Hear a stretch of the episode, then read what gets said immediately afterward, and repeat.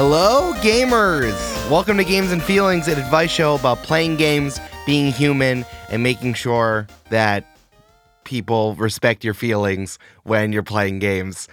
You can see that this is a different type of episode. I'm still your game master and question keeper, Eric Silver, and I have an incredibly wonderful announcement. We are doing a Games and Feelings live show, a live show about Games and Feelings, is not exactly a podcast live show, but it is going to be in Manchester, the United Kingdom, baby. I am going to Jasper's house. I am bothering him, and then we're doing a live show there. Amanda McLaughlin is going to be there, my wife. A special guest is going to be there. It's going to be absolutely incredible. This is August 19th at 7:30 at the Empty Space at Media City UK in Manchester.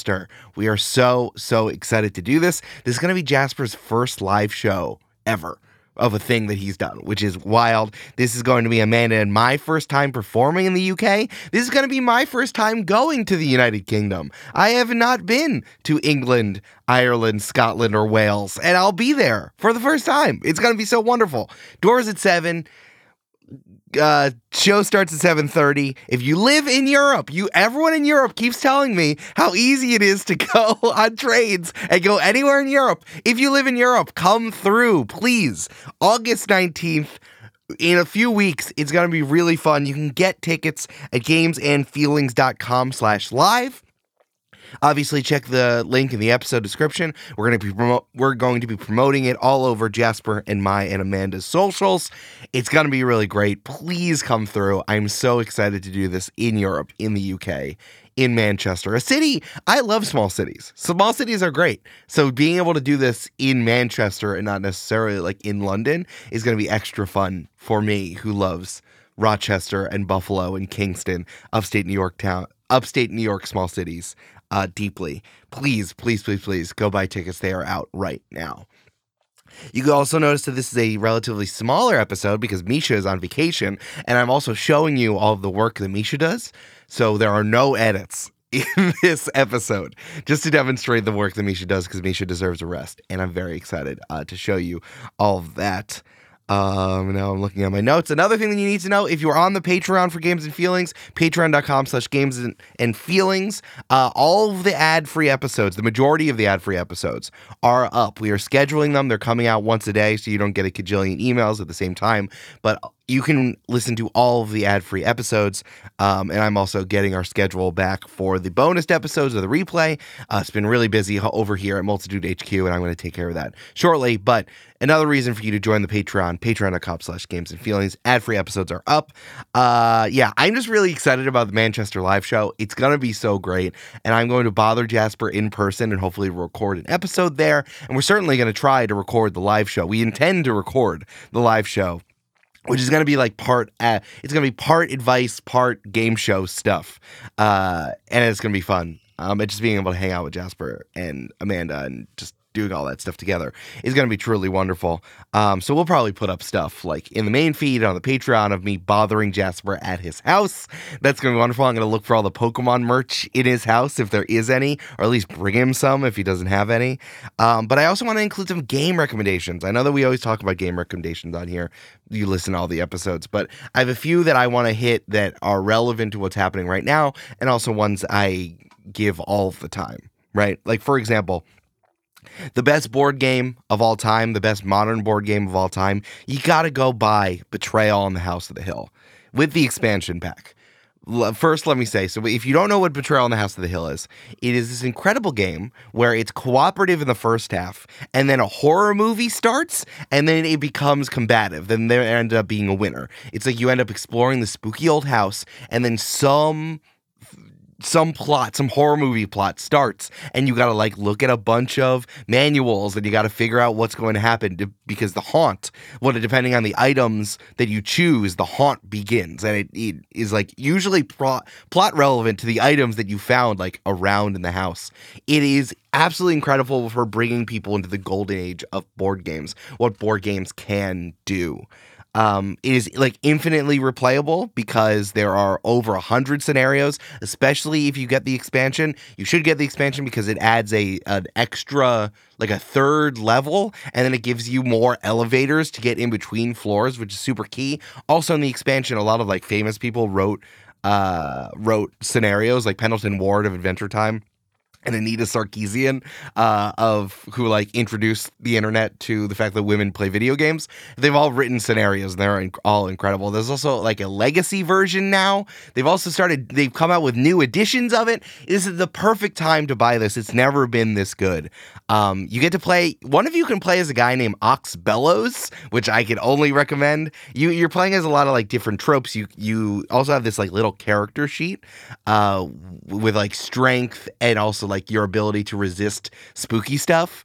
Uh, and so you get like four stats. It's like you have a little mini D and D character sheet. It's also like a really interesting board game to promote role playing if you want to just like have extra fun stuff on that because you're just kind of like playing a character archetype in a horror movie and it makes it extra fun endlessly replayable it is like the pinnacle i think as i said of the modern board game and i think will open up you and other people who want to play like what the board game uh, community or the board game like creation has to offer. There's a really good onboarding place. It's also in every single local game store. Um, and it's not even that expensive. And it like each scenario takes like two hours. It's a little crunchy. So it's not like six to eight hours Twilight Imperium, but it sure is like a little bit more than Monopoly and a little bit more targeted. So I gotta recommend Betrayal in the House of the Hill.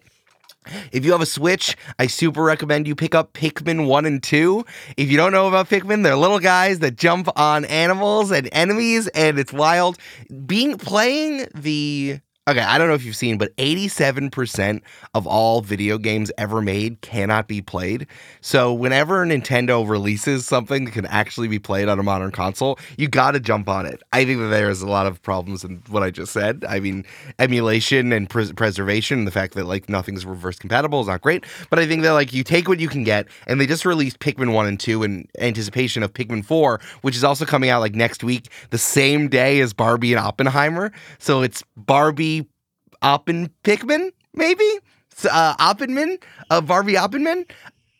Oh my god, there is a just children screaming over there, and I'm not cutting this because I want you to know that this is what Mischa would cut, and it's distracting. So if you want to play Pikmin 1 and 2, I think that Pikmin 1 has that thing of old games where it's like, wow, this is like really short and really intense. like when you play Star Fox 64 for the first time, you're like, wow, I enjoy this. And then it's like, well, I guess there's a few stages, and if I die, it's over, and I gotta just like replay it.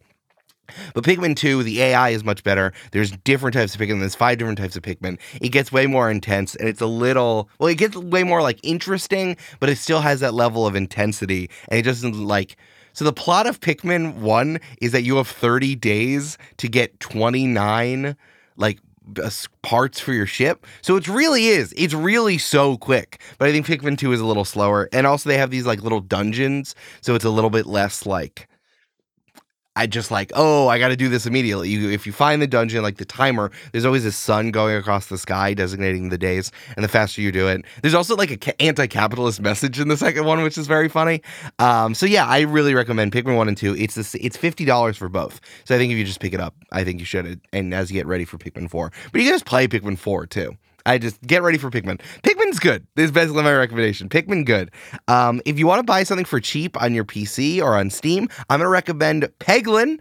I don't want to say too much, but this game has been in early access for a while and I've been playing it a lot. Peglin is Peggle, but it's also a roguelike.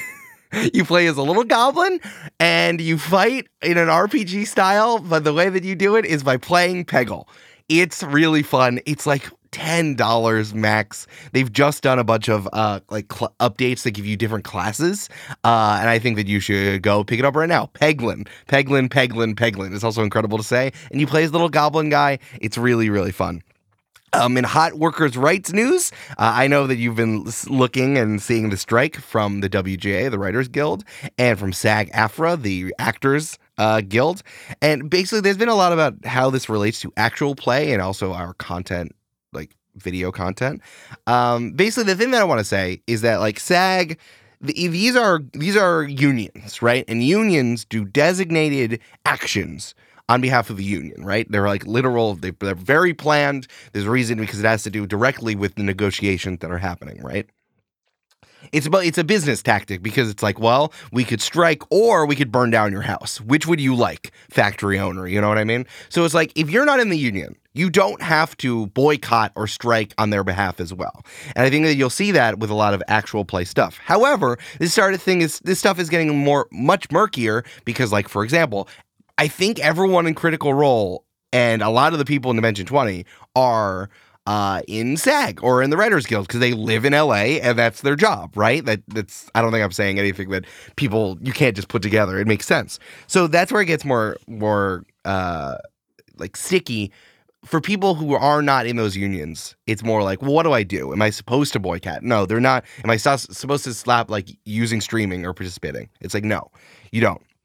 However, if someone is saying something incredibly whack about unions or about the writers or the actors how they're like being greedy and they should just get back to work as people who like enjoy and also participate in the in as creative jobs like my job is a creative job it's our responsibility to say fuck that you don't know what you're talking about and stand up for their on their beliefs right? Like if someone is saying something that is hurtful to the cause of workers of creative workers then it's our responsibility to stand up to have their backs right? No one is saying we need to stop using the streamers or you, you don't have to cancel your paramount plus right?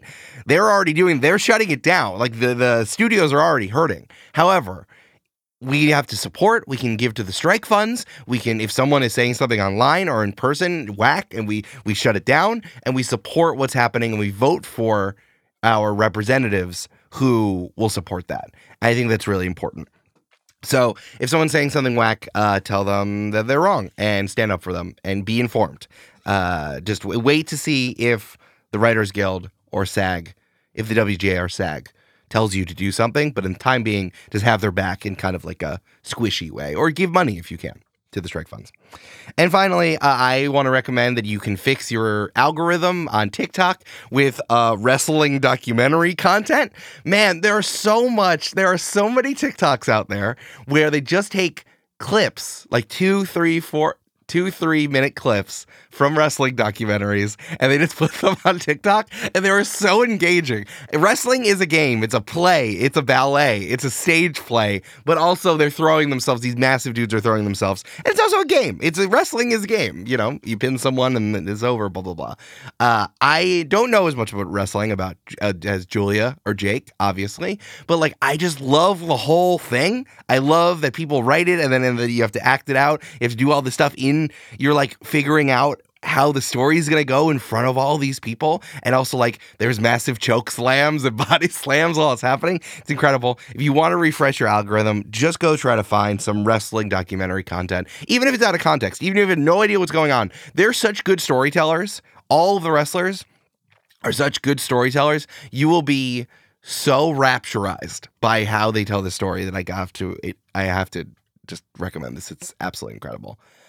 Right. So those are my recommendations. Uh, my recommendations: Betrayal in the House of the Hill, Pikmin one and two, Peglin supporting uh, the strike and not doing a boycott unless they're asking for it, and wrestling documentary content. But really, really, I want you to um, come to the live show in Manchester, UK, on August nineteenth uh, at seven thirty at uh, the Empty Space at, in Media City, UK, in Manchester. It's gonna be great. We're all gonna be there. Um, I also hope Mischa's having a good time on vacation. And buy tickets, gamesandfeelings.com slash live.